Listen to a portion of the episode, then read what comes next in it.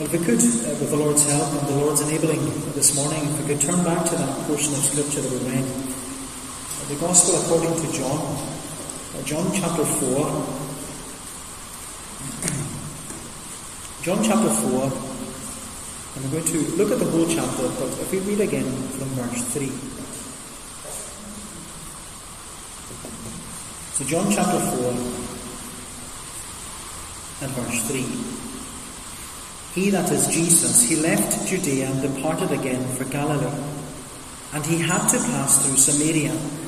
So he came to a town of Samaria called Sychar, near the field that Jacob had given to his, his son Joseph. Jacob's well was there.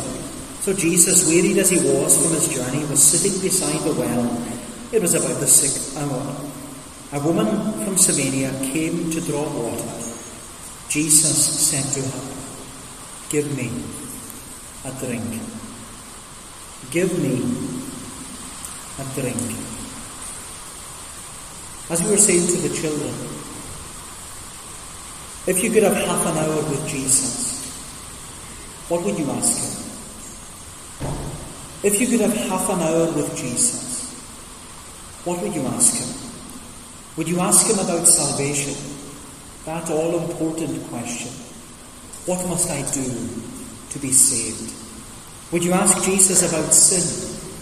Can you really cleanse me, Jesus? Can you really wash me as white as snow? Would you ask Jesus about sickness? Why has this illness come into my life? Why has it come into my family? Or would you ask Jesus about sorrow? Why is losing someone you love so painful? My friend, if you could have half an hour with Jesus, what would you ask him? Would you ask him about salvation, sin, sickness, or sorrow? Or would you ask him about something else? If you could have half an hour with Jesus, what would you ask him? And the reason I ask this question is because this Samaritan woman, she had half an hour with Jesus. And that half an hour changed her life. And this morning, you and I, we have the same privilege. Because we're being give, we are being given half an hour with Jesus. Half an hour with Jesus.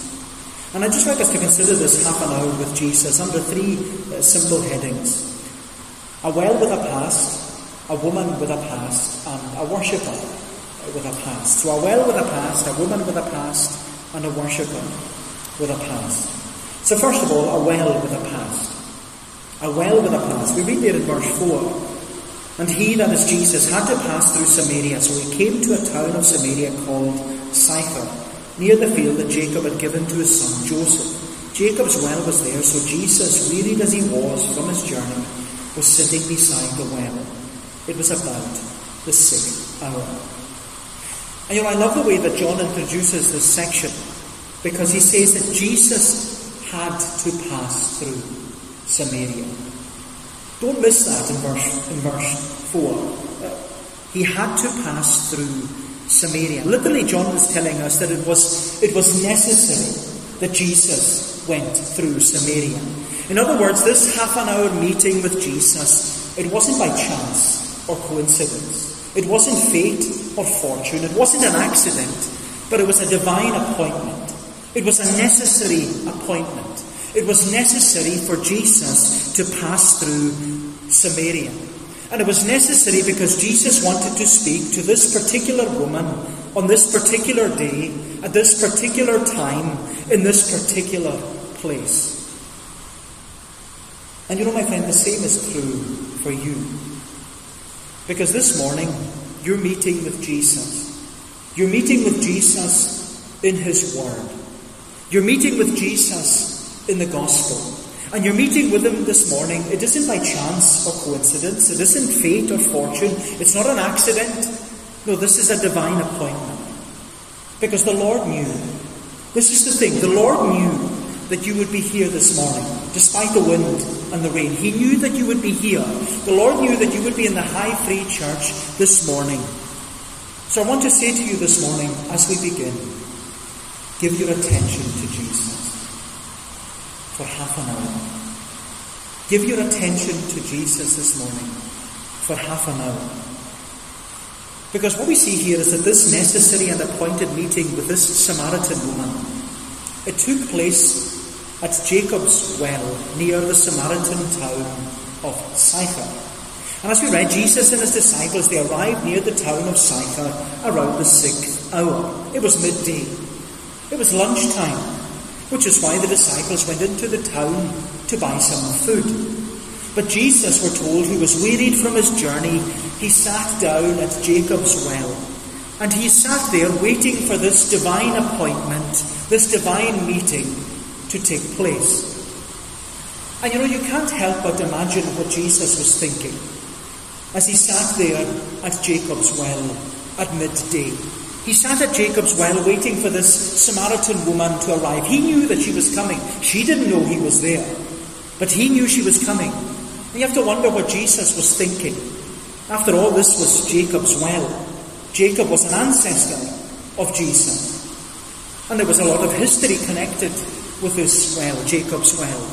In fact, this well was a monument. This well was a meeting place throughout the Old Testament. And it was certainly the case for Jacob's well. It was a historical monument and meeting place. It was a well with a past. Because it was Jacob's well. It had been around for generations. In fact, we're told there in verse 12 that Jacob himself drank from this well, as did his twelve sons and their livestock. It was a well with a past. But the fact that Jacob's well was located in Samaria, of all places, Samaria, that's significant. Because for generations there was this animosity between the Jews and the Samaritans. And it can be traced all the way back to Joseph. Because, like Joseph, who was Jacob's son, he was Jacob's favoured son. He was given that uh, coloured uh, raincoat. You remember how he was given the coat, the coat of many colours. He was Jacob, Jacob's son. He was the object of Jacob's favour. But as the object of Jacob's favour, Joseph was also an outcast among his brothers. Because you remember that Joseph was sold into slavery by his brothers. He was sold into Egypt. But you know what's interesting about this narrative and Jacob's well and Joseph is that the Samaritans were descendants of Joseph. And they too, Samaritans, they too were outcasts among the people of Israel. So, like Joseph, who was the proverbial black sheep of the family, the Samaritans were the black sheep of the children of Israel. They were the outcasts. They were those who were rejected from the larger grouping of Israel. Which makes sense as to why the Samaritan woman was surprised that Jesus asked her for a drink. She says in verse 9, she says, How is it that you, a Jew, ask for a drink from me, a woman of Samaria? For Jews have no dealings with the Samaritans. My friend, Jacob's well was a well with a past. And when Jesus was at Jacob's well, he was showing us one thing this is the thing, and this is what I want you to get. Jacob, Jacob's well is a message to all of us that Jesus loves those with a past. Jesus loves those with a past. He loves sinners. He loves the outcasts of society. He loves the nobodies in this world. He loves the black sheep of the family. He loves those with a history. He loves those who think that they're too sinful and too far gone he loves those who think that they're beyond the pale. He loves those who dismiss themselves as unwanted and unworthy and unwelcome to come to Jesus. And you know, my friend, Jacob, Jesus sat at Jacob's well because he was wanting to show this woman and us as sinners that regardless of our past, Jesus wants us in the present. Regardless of our past, Jesus wants us in the present. You know, this passage is telling us that Jesus loves sinners like you and I. Jesus loves you. So we often teach the children in Bible school Jesus loves me. This I know, for the Bible tells me so. And you know, that's what this half an hour with Jesus is all about. It's to remind you that you may have a past. We all have a past. But Jesus loves you in the present. And he wants you to deal with Jesus in the present today. Jesus loves sinners and he's calling you to come to him.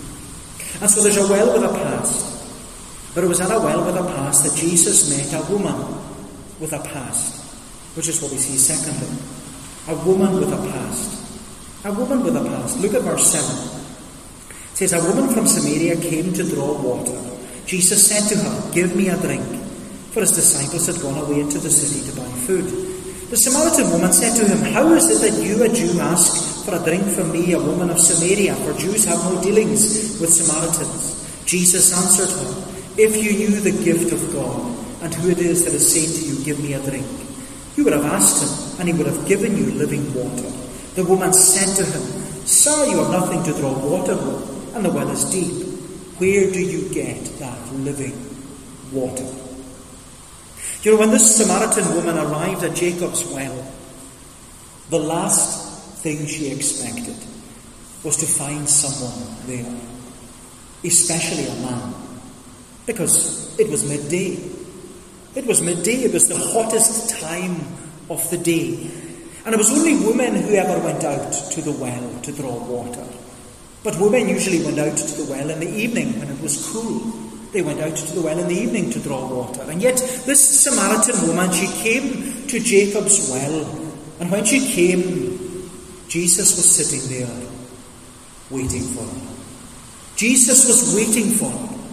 And she was going to have this half an hour with Jesus that would change her life. And you know, it must have been a bit startling for her to see someone sitting at Jacob's well because this woman, she was on her own and yet she was being confronted by a complete stranger sitting there waiting for her.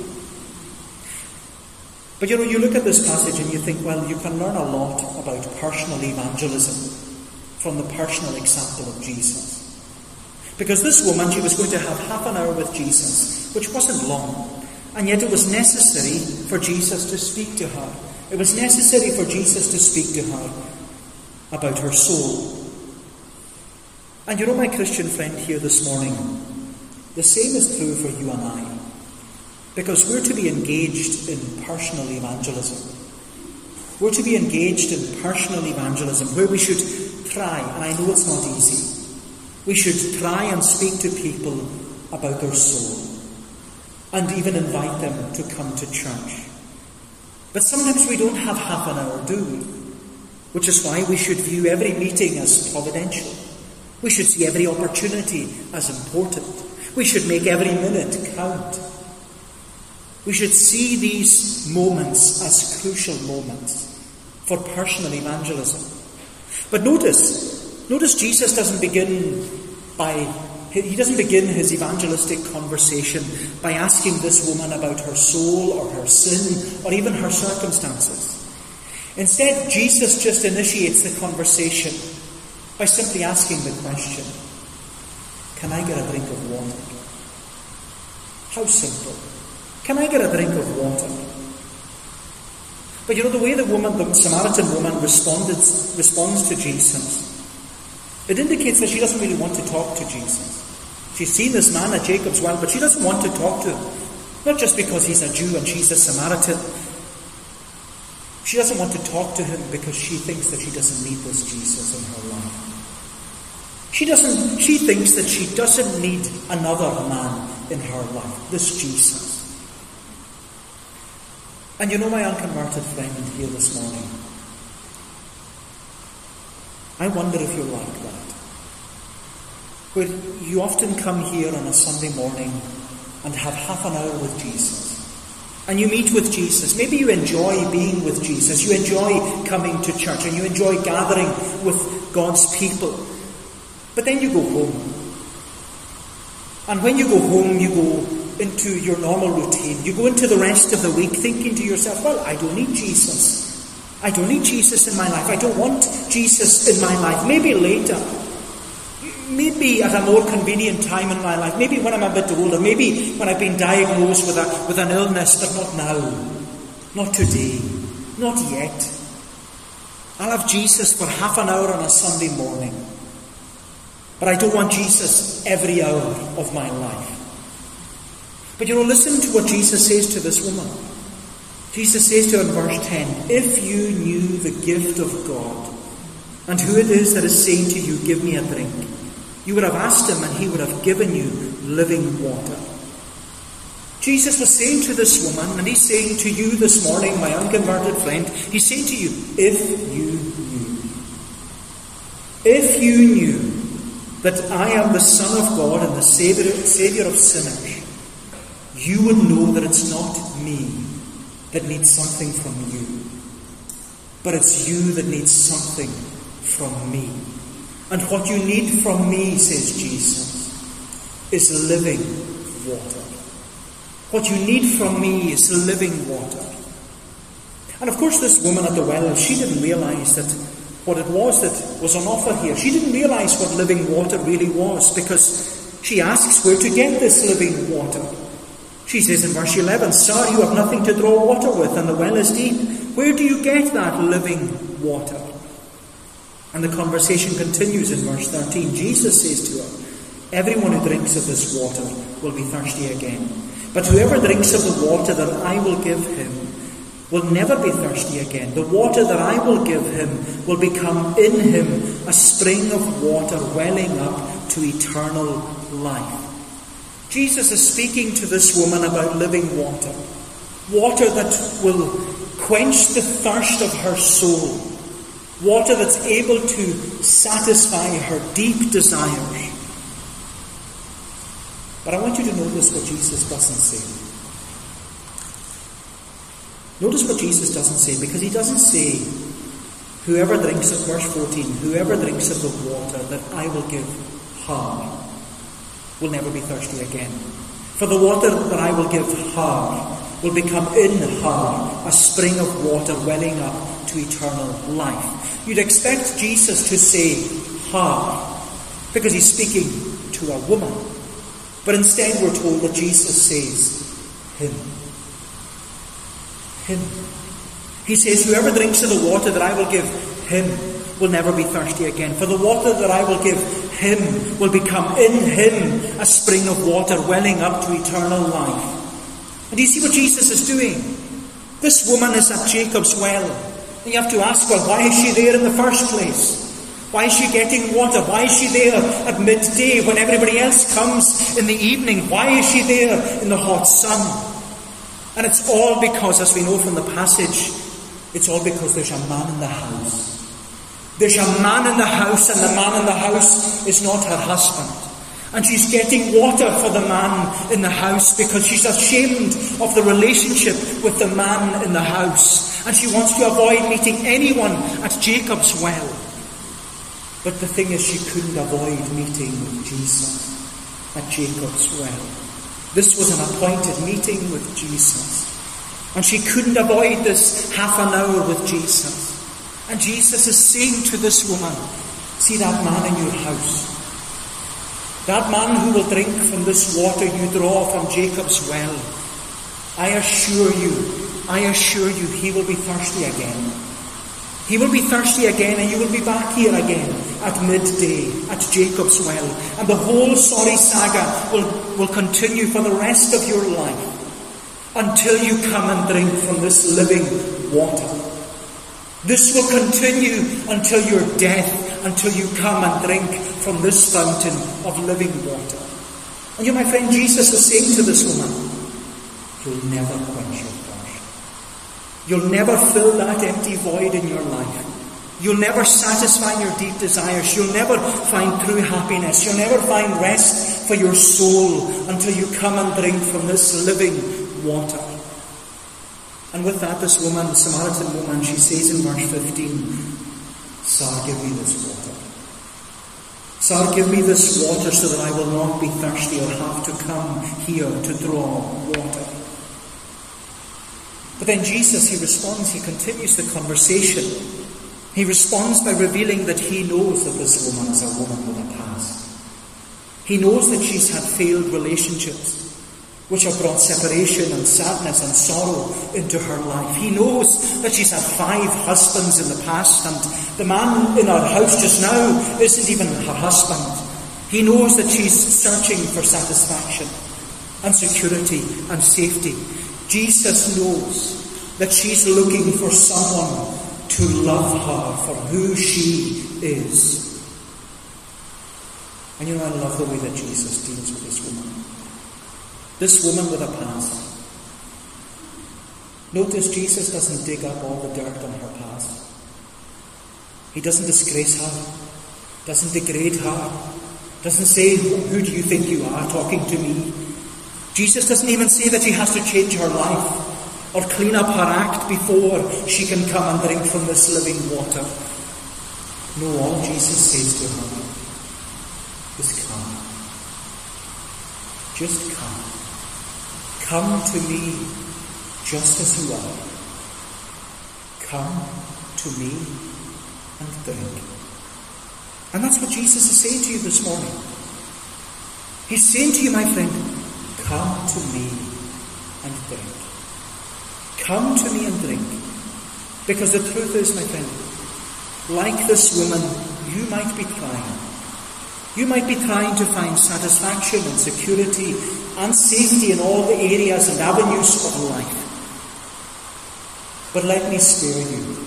Let me spare you the hurt and the heartache by telling you you will never quench your thirst. You will never fill that empty void in your life. You'll never satisfy your soul. You'll never stop searching. You'll never find true happiness. You'll never find rest for your soul until you come and drink from this living water. And yes, like this woman, you might have a past. But as I said, we've all got a past. We've all got a past. We, you might have done things that you're ashamed of. You might have things that you regret. Things that you can't tell anyone about. But my friend, Jesus isn't interested in past. Because he knows your past. Jesus is interested in your present. Jesus wants you to deal with your present. He wants you to deal with what's happening today right here, right now. Jesus is interested in this half an hour with Him because He wants you to come to Him and drink. The thing is, my friend, Jesus is speaking to you. He's speaking to you. But are you listening? Are you listening to Him? And so there was a well with a past and a woman with a past. And lastly, we see a worshipper with a past. A worshipper with a past. We look at verse 25. We're told there that the woman said to Jesus, I know that Messiah or Christ is coming. When he comes, he will tell us all things. Jesus said to her, I who speak to you am he. As Jesus revealed what he knew about this woman, and that she was a woman with a past. The woman confesses. She says, You must be a prophet. And with that, we didn't read it again, but with that they start this conversation about worship. And the woman, she claims that although she's a, a woman with a past, she's still a, a religious woman. Although she didn't live according to her Bible, she says that she knows the Bible. She's been brought up with the Bible. She maybe went to Sabbath school. She might have gone to synagogue. She was, she calls herself a religious woman. She may not have been as religious as other people, but she claims to be a worshipper, and a worshipper with a past. And I find this woman, she had spent her life, she had spent her life searching and seeking for satisfaction in all the wrong places.